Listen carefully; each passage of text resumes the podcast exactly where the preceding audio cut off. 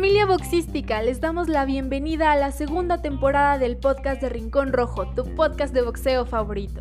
Toda la actualidad y la historia de este deporte en un solo lugar. ¿Estás listo? Comenzamos.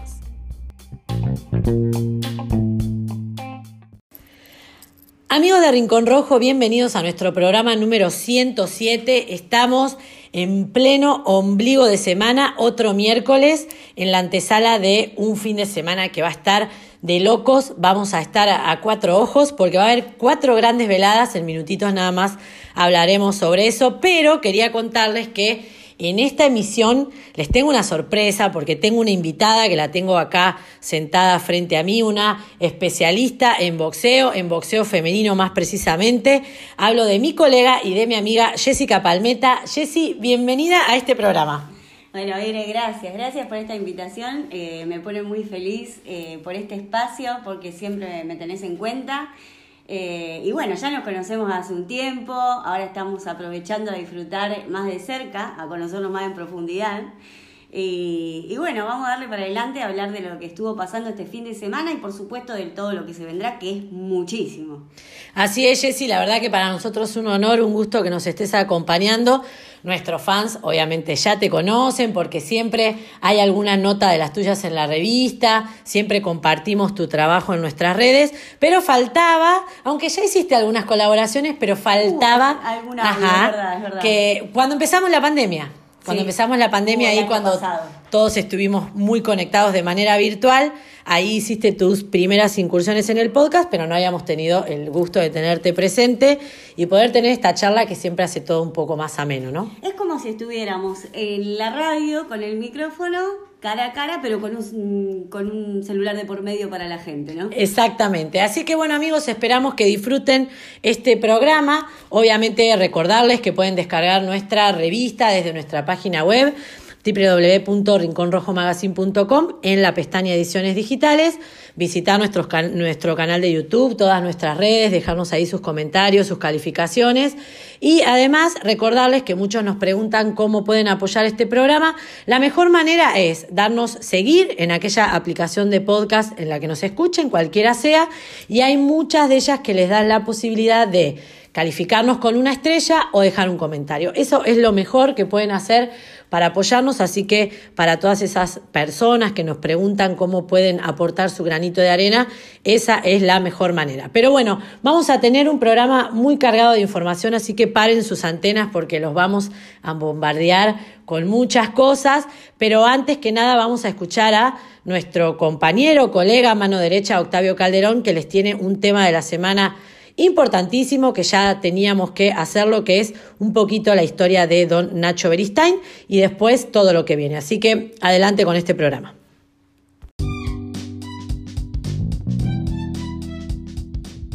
¿Ya están listos para nuestro primer round? El día de hoy, en el tema de la semana, hablaremos sobre uno de los más grandes entrenadores de la historia del boxeo, tanto en México como en el mundo, del legendario don Ignacio Nacho Beristain. Comenzamos.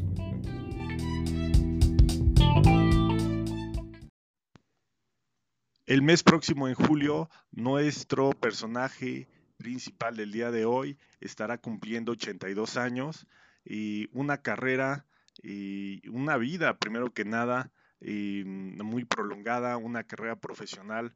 Y de igual manera, el personaje de hoy es un gran entrenador de boxeo, un mexicano, un veracruzano, que ha trascendido fronteras, un salón de la fama, y una persona que eh, debajo del ring, en lo familiar, ha sufrido, ha batallado más de lo normal y arriba del ring, pues de igual manera, pero ha sabido sortear en ambos eh, terrenos esta adversidad y hoy por hoy se levanta como uno de los entrenadores y de las personas más queridas en el medio pugilístico. Pero antes de entrar de lleno a lo que es la bibliografía de este personaje, hagamos un poco de contexto y veamos las eh, correlaciones que hay con este personaje y el mundo del boxeo. En el capítulo anterior, en el cual eh, tuve la oportunidad de dar, el tema principal, hablaba de los eh, Juegos Olímpicos, sobre todo de los Juegos Olímpicos del 68 y de una fecha anterior, la de Roma 60, aquella recordada por el eh, más grande de todos los tiempos, de Mohamed Ali. Bueno, en esa Olimpiada en 1960 participó el zurdo de oro Vicente Saldívar, que como ya lo hice su nombre, fue un eh, púgil de guardia contraria y em, pues es campeón del mundo en, el profesionalismo. Hablábamos de Adolfo el Negro Pérez, que realmente un, un apodo, sobrenombre muy, muy feo, vamos a llamarle así. Eh, Adolfo Pérez fue entrenador ya les había comentado, del equipo olímpico mexicano de boxeo para esas Olimpiadas de 1960 particularmente, donde eh, lleva a este pupilo, Vicente Saldívar, y que a partir de ese entonces, terminando las Olimpiadas, se brincan los dos al profesionalismo. Se va de head coach, de coach eh, principal, Adolfo, con eh, Vicente Saldívar a el profesionalismo. Después vendrían unas Olimpiadas también muy importantes, eh, dos ediciones después, que es en México de 1968, donde hablábamos de los dos eh, mm, entrenadores que, polacos que se contrataron para ser los, eh, pues las cabezas y que le dieran base a este equipo que tuvo su mejor participación olímpica con cuatro preseas, dos de ellas de oro. Y bueno, pues en este contexto em, encontramos que nuestro personaje del día de hoy, el gran, gran Nacho Beristain, entrenador de campeones, entrenador y dueño también del gimnasio Romanza, estuvo en estos lares, estuvo en esos momentos, de acuerdo a pues todas estas investigaciones, vimos que estuvo Em, precisamente haciendo la de second de, de, o de más bien de coach auxiliar de Adolfo, eh, mal llamado el negro Pérez.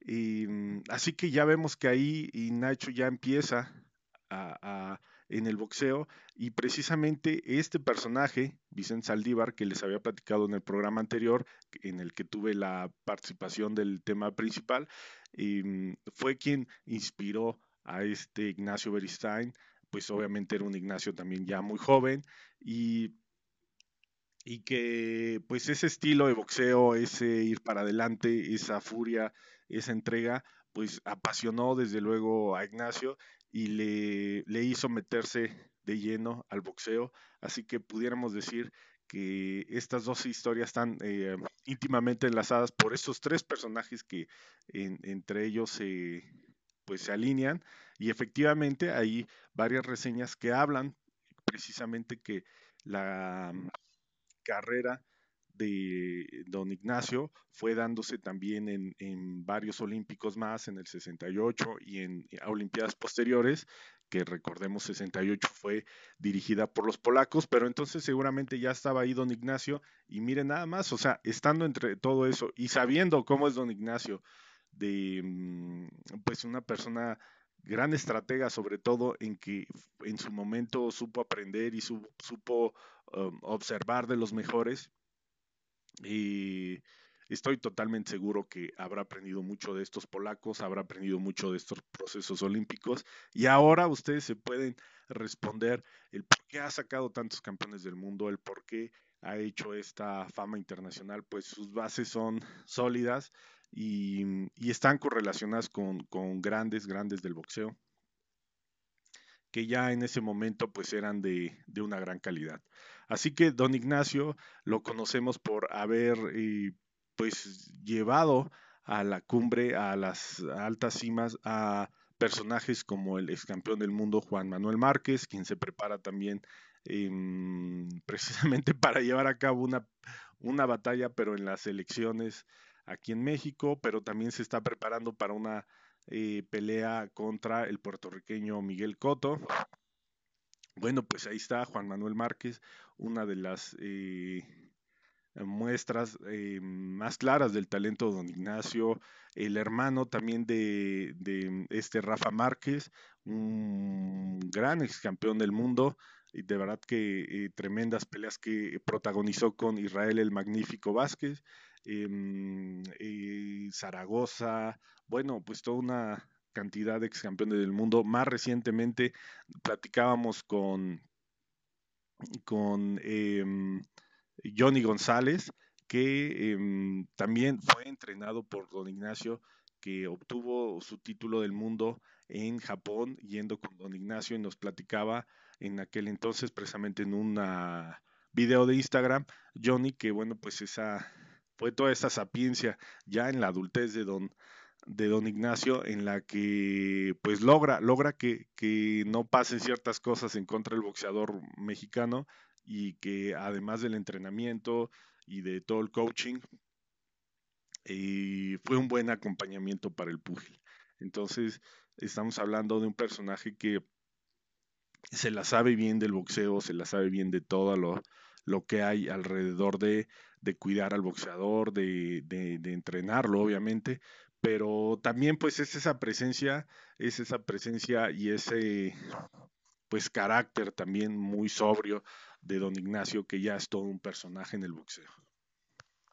Y no hay que olvidar que también ha egresado, por así decirlo, a boxeadoras, por ejemplo, a la Kika Chávez, eh, campeona del mundo, que fue también su pupila en el gimnasio Romanza, que es ya habíamos dicho de la propiedad de don Ignacio, y que constantemente es una, pues una cuna, es una, eh, un semillero de boxeadores y sobre todo de muy jóvenes. ¿eh? Cuando uno tiene la oportunidad de ir a ese gimnasio, que a lo mejor eh, lleva uno una idea equivocada de lo que puede ser un gimnasio em, de una personalidad de este tipo, pero en realidad es un, un gimnasio que va con la personalidad de don Ignacio muy sobrio, es un gimnasio pues que, tiene lo estrictamente indispensable para, para el entrenamiento y que pues, realmente se basa en lo que le importa de técnica a, a don,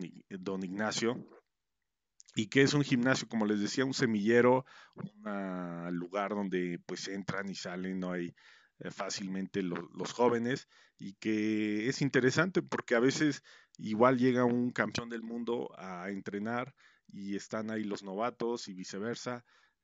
así que es, la característica que tiene un gimnasio de estos, a diferencia, por ejemplo, los gimnasios boutique, que a lo mejor son, tienen mucha, eh, vamos, no, no es peyorativo decir mucha parafernalia, tiene mucho adorno, mucha decoración, y a lo mejor la técnica, bueno, pues es para, para principiantes, ¿no?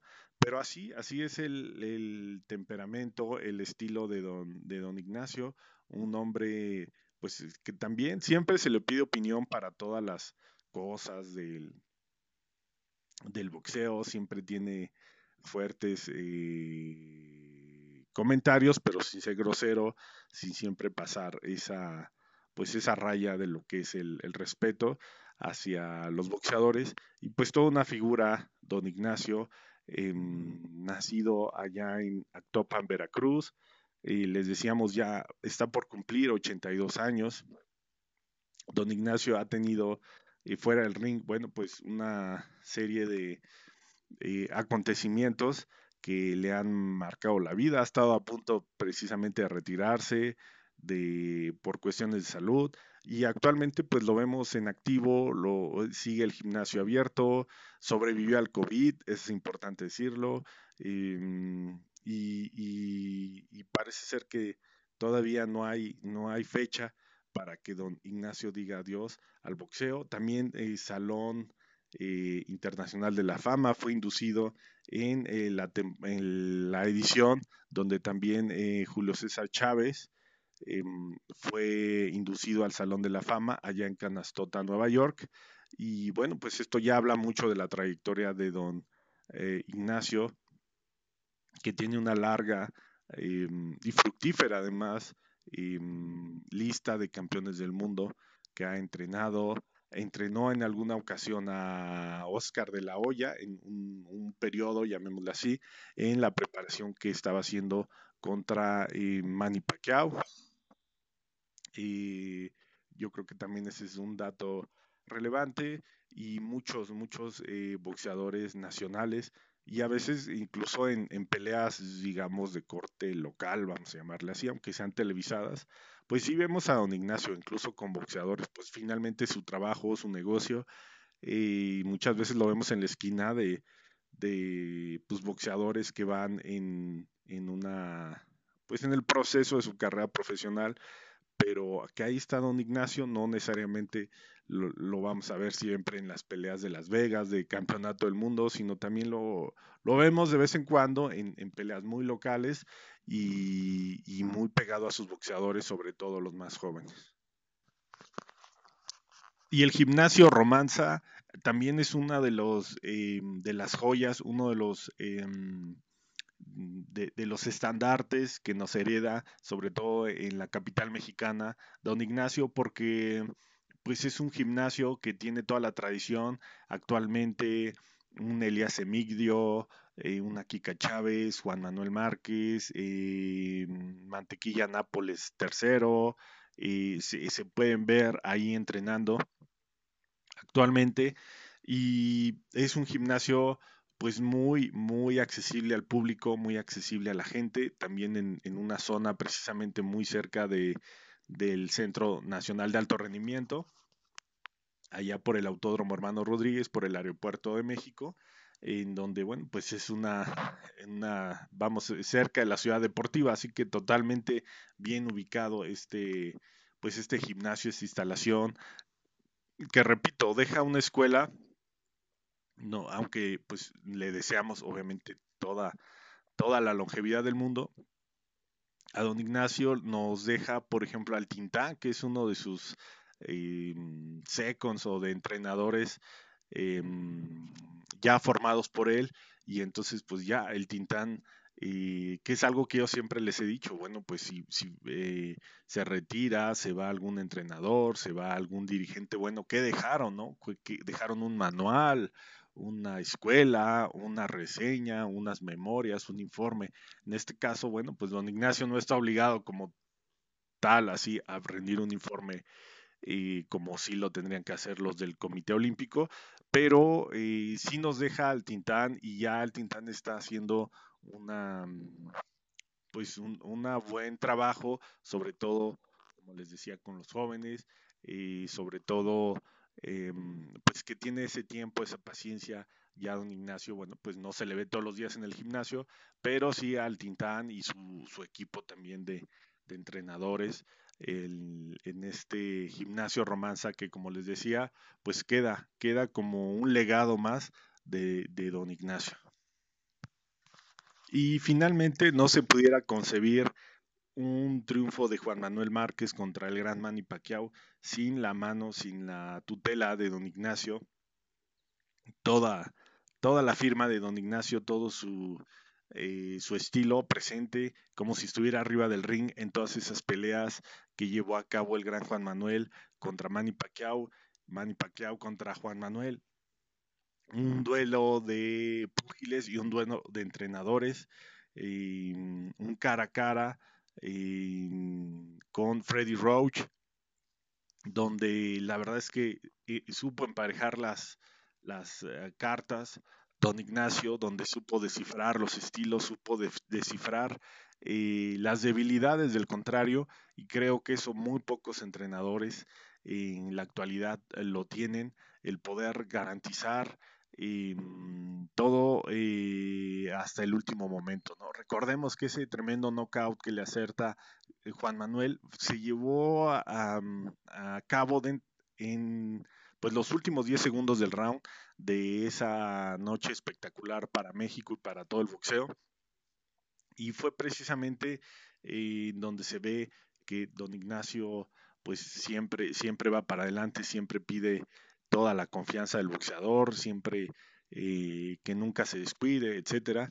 Y eso, pues, repito, habla mucho del, de cómo, cómo es ese espíritu, cómo es ese entrenamiento que da don, don Ignacio. De verdad que nos deja un, un gran legado a todos con estas peleas, con todos estos resultados, noches emocionantes y, y que bueno, pues como personaje principal de este podcast, pues merecidísimo el reconocimiento y que además pues esperamos, esperamos seguir teniendo muchas emociones más de su parte. Hasta aquí el programa, esta sección. Les mando un saludo muy cordial a todos ustedes que, que sigan eh, pues esta segunda mitad del año con toda, con toda la, la garra, con todo el gusto del mundo.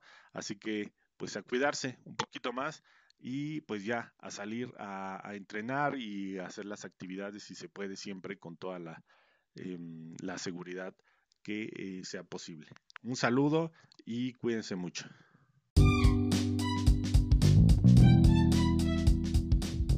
Nos vamos al segundo round. ¿Ya estás listo para enterarte de lo que pasó?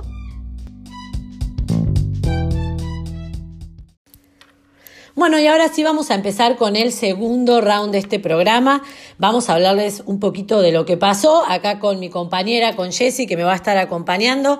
La verdad, Jessie, que no pasó mucho. No, no hemos tenido demasiada actividad importante ni tampoco que nos haya dado ningún cimbronazo, digamos, que, o dejado con la boca abierta. La pelea que más esperaba el fin de semana tampoco nos dejó mucho para hablar. Al contrario. al contrario, tenemos alguna decepción, si se puede decir de algún modo. Había mucha expectativa en las previas, ¿no es cierto? De una pelea que también tuvo mucho anuncio, mucho bombo y platillo, pero al momento de los bifes, la verdad es que no sucedió lo que se esperaba. Nos quedaron a deber un poquito, sí. Hablamos de la pelea de Shakur Stevenson. A ver, Jessy, contanos. Eh, bueno, ¿cómo la viste? ¿Cómo la viviste? bueno, exactamente, estamos hablando eh, de eh, Shakur Stevenson, el norteamericano eh, ex olímpico, justamente que se enfrentó frente a Jeremías Nakatila. Nakatila. Lo dije bien, ¿no? Sí, Nakatila. Nakatila con un récord hasta entonces de 21 21 eh, triunfos, 2 derrotas y 0 empates. Se enfrentaron en el Virgin Hotel de Las Vegas. Y bueno, como ya dijimos, eh, se esperaba mucho ver esta pelea desde el primer asalto. Es como que nos tuvieron a la espera de, bueno, ver cuando se despiertan. Sí, siempre estaban como por hacer algo y no hacían nada, ¿no? Exacto, y sobre todo de, parte de Stevenson, peleando mucho en retroceso, ¿no es cierto? Manteniendo el jab por delante para mantener a, a Nakatila por, eh, por detrás de sí, no dejarlo entrar en la guardia, muy temeroso de los cruces, ¿no es cierto? Como no arriesgando, no, no dejándose tocar eh, escabulléndose por el ring, lo cual por momentos se notó que Nakatila se ponía inquieto por esa situación e iba en búsqueda de provocar, ¿no es cierto? Stevenson, como diciendo, bueno, quiero pelear yo. Claro, a eso venimos. Claro. Eh, Stevenson pidió disculpas en sus redes de que no había sido su mejor noche, este, se las aceptamos, pero queremos en su próximo este, compromiso ver un poco de ese Stevenson que siempre promete, promete, promete, porque además es una figura en ascenso. Exactamente, es joven, tiene 23 años, si no me equivoco, eh, una carrera bastante acelerada con 16 triunfos, de los cuales 8 los ganó por nocaut. Eh, es, un prospecto del que se espera mucho y hasta ahora siempre vemos lo mismo, ¿no es cierto? Ya veníamos hablando nosotras durante la pelea de que eh, tiene este boxeo que mantiene del olimpismo que no dice nada todavía. No, y además tiene ahí como el apoyo que lo veíamos en la arena de Terence Crawford, que digamos es un, felino a la hora de boxear, y como que esperábamos que hubiera asimilado un poco de los consejos de Crawford, parece que no escuchó nada. de los mejores, ¿no? De los mejores catalogados del mundo, claro. Y ya si nos trasladamos a México, Jessy, si nos vamos a más precisamente los Mochis Sinaloa, peleó uno de los prospectos que tienen ahí en tierras aztecas. Hablamos de David el General Cuellar, que viene invicto eh, ahora con esta nueva victoria en 18 presentaciones, 11 de ellas por nocaut, que se enfrentó, te voy a contar un poco porque acá hay una interna que vos por ahí no la conoces tanto. Y yo no estoy tan empapada como vos del boxeo mexicano. Exactamente. Había una interna hace mucho tiempo con Karim el Travesito Arce, que es el sobrino del pentacampeón mundial José, eh, Jorge el Travieso Arce, de que iban a pelear, de que uno era mejor que el otro. Era un duelo de invictos esta pelea que siempre quedaba en un cruce en la previa y finalmente nunca se concretaba sobre el ring. Después de muchas idas y venidas, finalmente eh, el sábado 12 de junio esta, esta, este combate tomó forma, se enfrentaron sobre el ring, tuvieron una previa bastante picante también, donde obviamente cada uno decía que iba a derrotar al otro.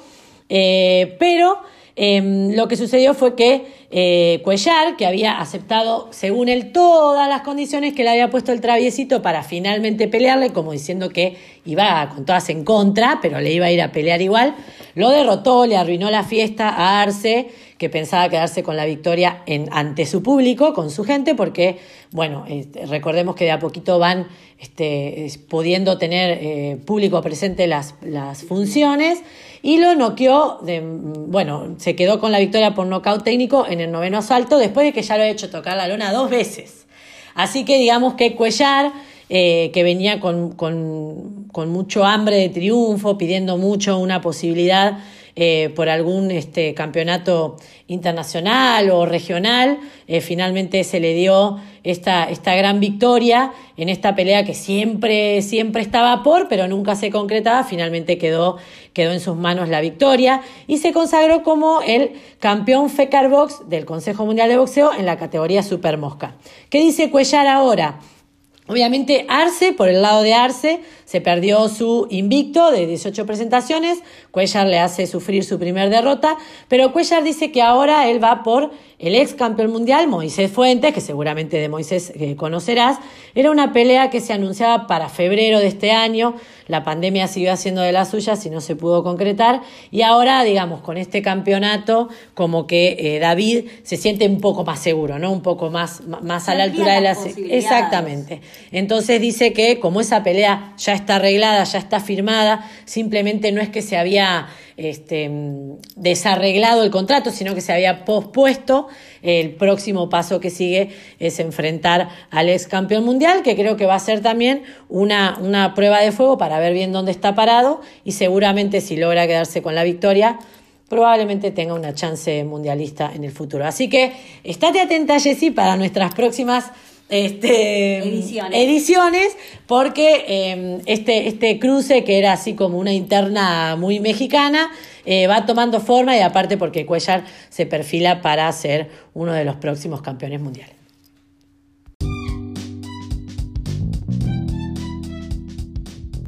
¿Estás enterado de lo que se viene? ¿Aún no? Entonces este tercer round del programa es justo para ti. Bueno amigos, si llegamos al tercer round de este programa, vamos a hablar un poquito de lo que viene. Estoy acá con Jessie, por supuesto, que ahora va a tener que ponerse a trabajar porque como buena experta en boxeo femenino, la voy a dejar a cargo de todo lo femenino. ¿Estás lista, Jessie? Estoy lista, me estás metiendo mucha responsabilidad, mucha presión, Iré. Ya lo sé, ya lo sé. Pero bueno, es lo que vamos a tener este fin de semana, mucha presión porque va a haber cuatro carteleras de las grandes ligas, como a mí me gusta decir con grandes representantes del boxeo, tanto masculino como femenino. Así que no sé, no sé realmente cómo vamos a hacer, qué vamos a elegir, qué le vamos a dar prioridad. Va a estar complicado, pero le queremos dar a la gente, a la gente que nos escucha, un mini resumen para tampoco marearlos con todo lo que hay, porque probablemente vayan a tener que elegir de acuerdo a cuál es su favorito y demás. Por lo menos para que vayan preparando y asegurándose de que la conectividad les funcione bien para poder tener, como bien dijiste, varios dispositivos conectados y estar pendientes de todo lo que va a pasar. Y aparte, muy contenta por las carteleras femeninas que tenemos. Exactamente, sí, nuestros escuchas ya saben de, de, mi pasión también por el boxeo femenino, porque siempre estoy media sesgada para ese lado. Así que es cierto, vamos a tener buenas representantes por el lado de las mujeres, en carteleras muy grandes, coestelarizando estas, estas veladas que no es un detalle menor. Así que bueno, vamos a empezar porque estas cuatro veladas se darán el sábado 19 de junio. Mañana empiezan las conferencias de prensa, el viernes los pesajes y el sábado eh, a los madrazos, como dicen los, los mexicanos. Y vamos a empezar nombrando la que tendrá cita desde el Virgin Hotel de Las Vegas, en Nevada. Ahí va a estar el monstruo, Naoya Inoue, que se va a enfrentar a Michael Las Marinas, el filipino Las Marinas. Em, obviamente el japonés, como bien ustedes saben, bien invicto en 20 presentaciones. Es un verdadero monstruo, no, no por nada tiene ese apodo. Y bueno, va a estar defendiendo su campeonato mundial gallo FIB y el supercampeonato de la Asociación Mundial de Boxeo. Bueno, dentro de esa misma cartelera tenemos una gran pelea muy esperada, sobre todo por parte de los argentinos. Eh, vamos a tener sobre el ring una vez más a la joven Micaela Mayer que viene en ascenso, figura norteamericana, exolímpica, invicta en 14 peleas. Eh, y se va a medir nada más y nada menos frente a la ex campeona mundial Erika La Pantera Farías, que lleva un total de 30 peleas con 26 triunfos y 4 derrotas. Eh, van a estar disputándose el Campeonato Mundial Superpluma de la Organización Mundial de Boxeo. Eh, gran expectativa sobre esta pelea, Ire desde el mundo femenino, el mundo entero también. Erika es una ex campeona que con un nombre ya establecido a nivel mundial ha, enfrentado a grandes campeonas como lo ha sido Braecus, eh, Jessica McCaskill, más allá de los resultados, ha tenido grandes combates.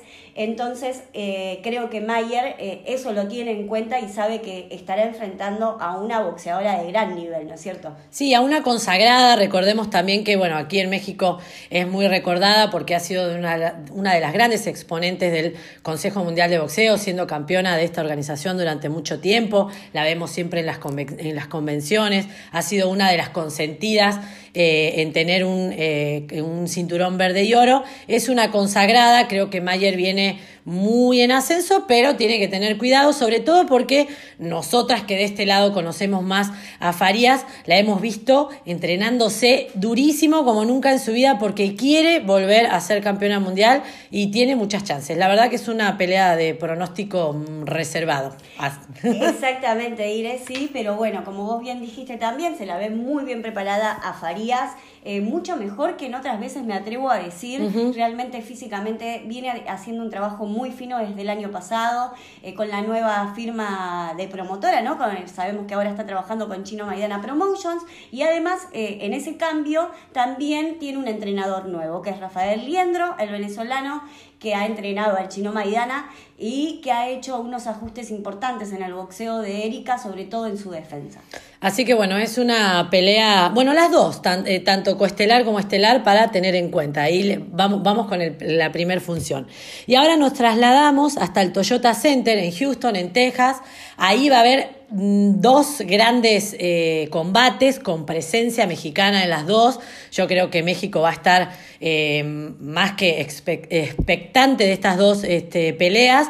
Eh, la estelar va a estar protagonizada por Shermal Charlo, también este estadounidense invicto en 31 presentaciones, que se va a estar presentando o enfrentando a Juan Macías Montiel, Juanito Montiel, eh, parte de la familia de ahí boxística del Cochulito Montiel, otro de los grandes representantes que ha tenido México en cuestiones de campeones y de boxeo, oriundo de los Mochis en Sinaloa.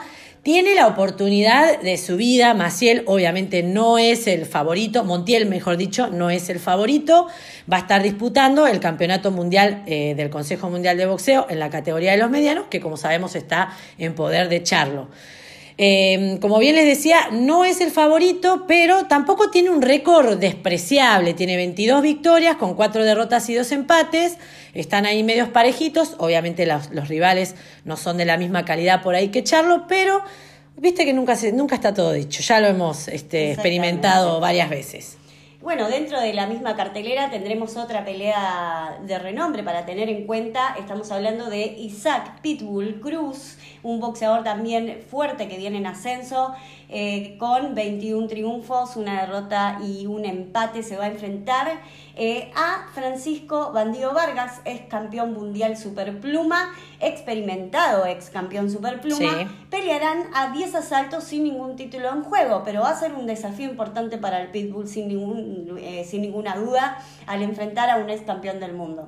Bueno, de Vargas sabemos de, de su fortaleza, que nunca se entrega, lo hemos visto teniendo peleas eh, muy duras eh, siempre eh, dándolo todo. Y del Pitbull, como bien decías vos, eh, se caracteriza por esa potencia, ¿no? por esa fortaleza. Ha venido dando knockouts en sus últimos combates. Está como despuntando en el mundo del boxeo, aunque, aunque es un, boxeador que hace un buen tiempo que está dentro de, este, dentro de este deporte.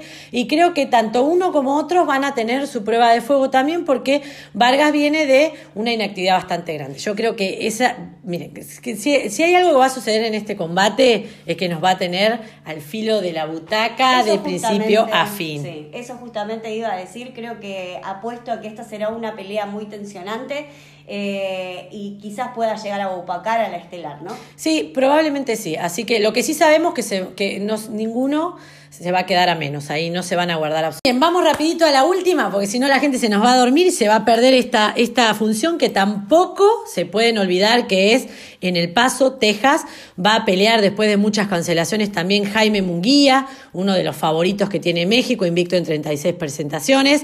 El tijuanense, que es el actual campeón intercontinental o MB de los pesos medios, defenderá esta corona, que es nuevita, la ganó en su última pelea, la defenderá frente al polaco Kamil Ceremeta, que viene con 21 victorias, una derrota y cero empates. Eh, y bueno, Munguía, que lo hemos visto bastante activo en redes, con esa preparación en el centro ceremonial Otomí tan bonito. Así que bueno, finalmente Munguía y Ceremeta es un hecho porque habían cambiado los rivales, habían cambiado las fechas y venía ahí Munguía un poco desmoralizado con esto porque te cambia todo el entrenamiento. Así que Munguía Ceremeta desde El Paso, Texas, con una coestelar que también parecía que no se Que no se daba. Que no se daba y se va a dar. Exactamente, y estamos hablando de Ivette La Guerrera Zamora, que va a estar enfrentando en Houston, Texas, eh, por eh, defendiendo, ¿no es cierto?, por tercera ocasión el campeonato eh, Mosca del Consejo Mundial de Boxeo, frente a Marlene Esparza, otra figurita que en su momento estaba en esplendor total, luego de la derrota frente a Señeza Estrada, como que eh, Sí. se dejó de nombrarla un poquito a Marlene Esparza, sin embargo no deja de ser una, una buena boxeadora de gran nivel. Eh, también viene de un pasado amateur muy interesante, que ya la conocemos, y Beth Zamora es histórica, ¿no es cierto?, dentro del boxeo mundial, tiene una, una carrera bastante extensa, con eh, 38 peleas, 32 triunfos, que es un número bastante Sí. importante, y la hemos visto también en, ya en batallas mundialistas, está acostumbrada. Es muy fuerte la roca. Bueno, ahora la guerre- eh, rebautizada por ella misma la guerrera Otomí porque lleva esas raíces con mucho orgullo. La verdad que es muy linda verla este, con un cinturón boxístico, pero ella con un atuendo eh, muy, muy mexicano, ¿no? De, de su cultura otomí. Eh, pero bueno, su primer apodo era La Roca, era La Roca justamente por la fortaleza que tenía, que no la ha perdido para nada. Pero bueno, son estilos muy distintos. Hay que ver cuál de los dos realmente es el que se termina imponiendo. Exacto, Zamora lleva muy bien puestas las raíces mexicanas eh, realmente en esto de ir a la guerra, ¿no es cierto? Y de ir hacia adelante. Eh, en cambio, Marlene Esparza sostiene un boxeo mucho más estilista, no sé, como sabemos. Eh, esto que, que arrastran del amateurismo las boxeadoras que han hecho carreras extensas como ella, eh, lo traspasan al profesionalismo. Ella se ha pulido bastante y lo ha sabido combinar muy bien. Eh, entonces vamos a estar viendo a dos boxeadoras de dos estilos distintos Y de dos épocas y de diferentes dos también. épocas distintas, totalmente. Bueno amigos, esto ha sido todo por hoy. Esperamos que realmente, bueno, les haya servido la información. A ver ahí con qué se quedan. Jessy, te despido. El programa no termina. Ustedes ya saben que viene el destacado de Félix Pozos, pero tengo que despedir a Jessy. Muchísimas gracias por estar con nosotros, por compartir tu sabiduría boxística y la verdad que por hacer este tiempito un poquito más ameno. Gracias, Ile, por la invitación. Gracias a todos los de Rincón Rojo eh, por este espacio. Y bueno, ya saben, no se lo pierdan porque acá tienen toda la mejor información que puedan escuchar del mundo del boxeo a nivel mundial.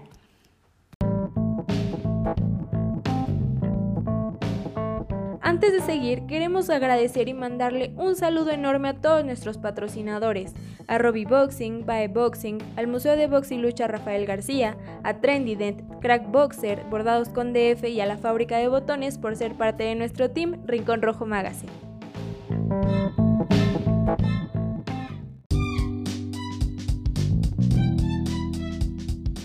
Cuarto y último round. Todavía no te vayas. Nos queda el destacado de la semana. ¿Qué tal amigos de Rincón Rojo? ¿Cómo están? Un placer saludarles de nueva cuenta a través de esta maravillosa plataforma que es el podcast. El podcast de Rincón Rojo en el que estoy para traerles a todos ustedes el destacado de la semana que corresponde al round 4. Mi nombre es Félix Pozos y vámonos, vámonos de lleno con lo que destacó el pasado fin de semana. Imposible no, no alegrarse cuando tienes al frente de ti una cartelera llena de box en su total eh, exposición. El pasado sábado, desde Los Mochis, Sinaloa, tierra de Fernando el Cochilito Montiel, eh, nos trajo una, una velada fantástica. Tres peleas que fueron de alarido, donde seis pugilistas dejaron el todo por el todo, se dieron hasta con la cubeta y donde pudimos vivir dos knockouts fantásticos, fabulosos, uno con un gancho a la mandíbula brutal y otro eh, con una serie de combinaciones que terminó en un uppercut eh, para liquidar la batalla estelar. Vamos desglosando de lo que les estoy hablando. En la primera pelea, eh, que vale mucho la pena destacar, fue la del Peluchín Díaz contra Oscar Neri Plata. Una pelea que empezó eh, avasallador el Peluchín.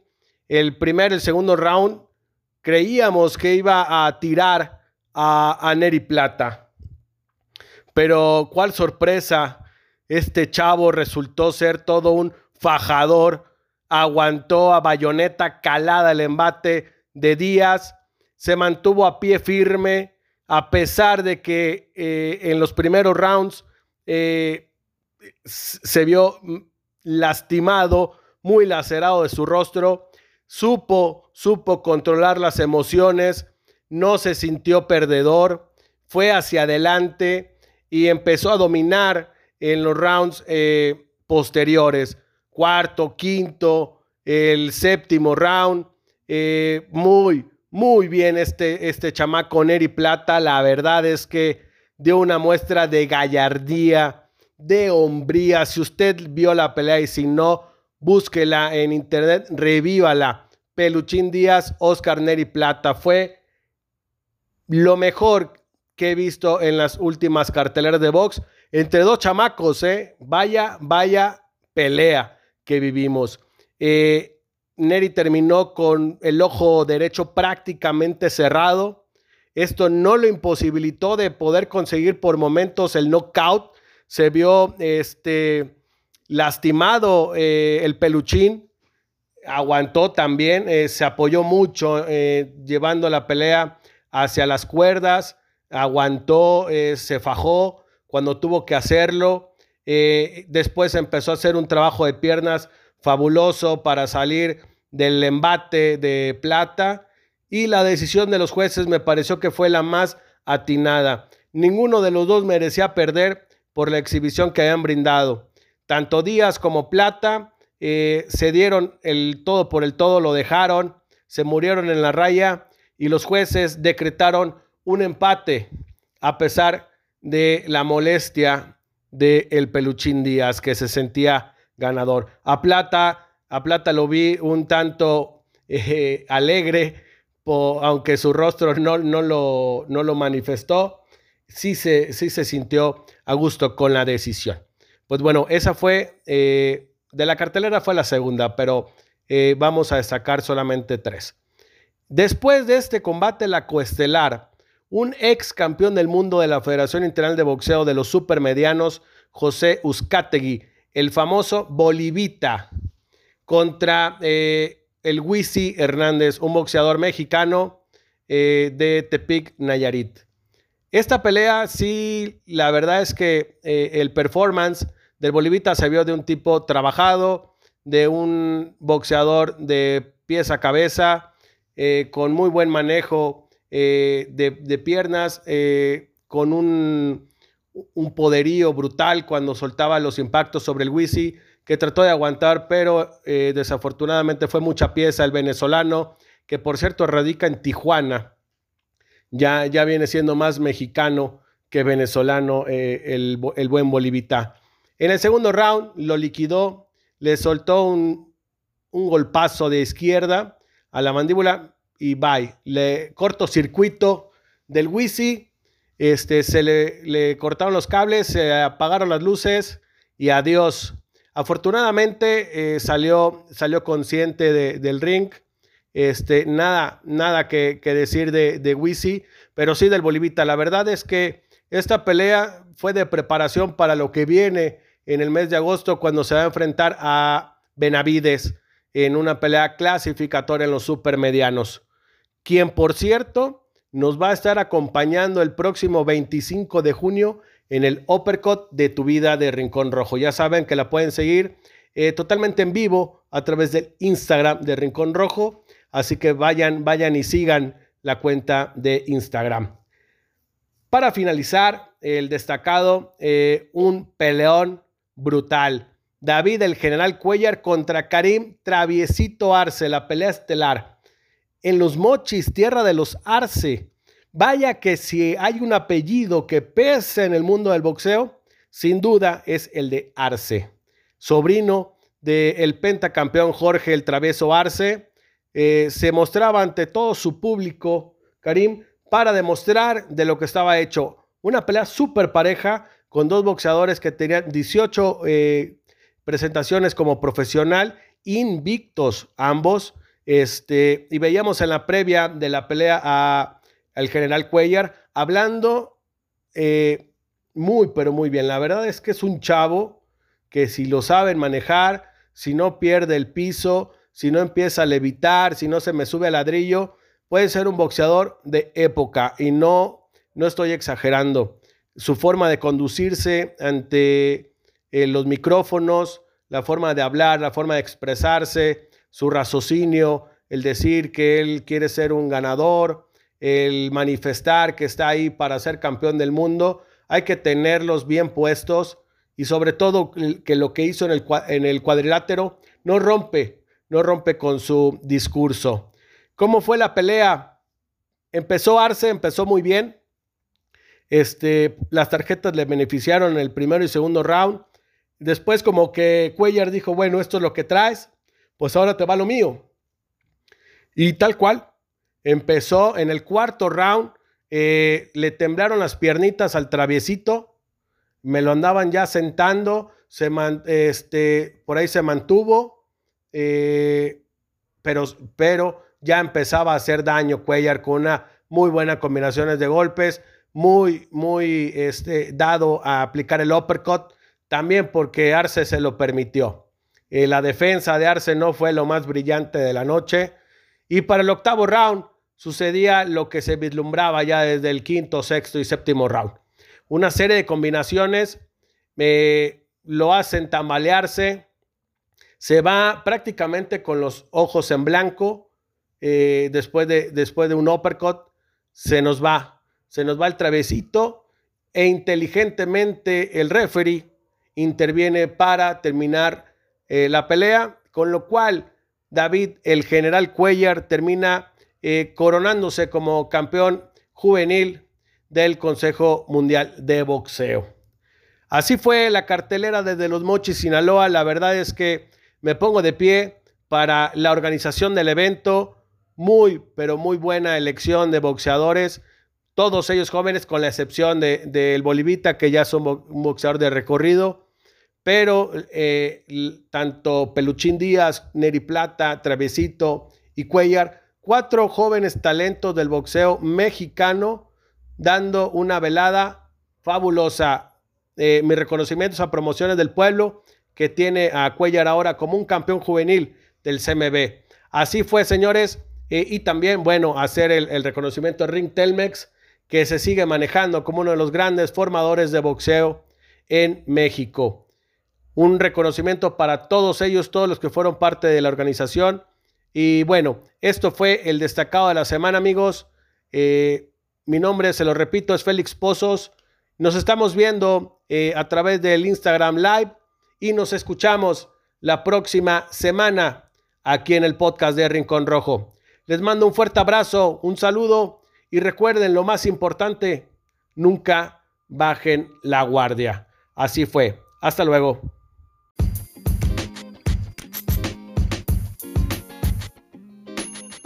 Recuerden seguirnos en Instagram y TikTok como arroba Rincón Rojo Magazine, en Twitter como arroba Rincón Rojo MGZ, en Facebook como Rincón Rojo Oficial y en nuestro canal de YouTube como Rincón Rojo Magazine. También no se olviden de visitar nuestra página web www.rinconrojomagazine.com. Visiten nuestra tienda online en Facebook, Instagram o en la pestaña tienda de nuestra página web. Y también no se olviden de descargar nuestras revistas en las pestañas de ediciones digitales de nuestra página web.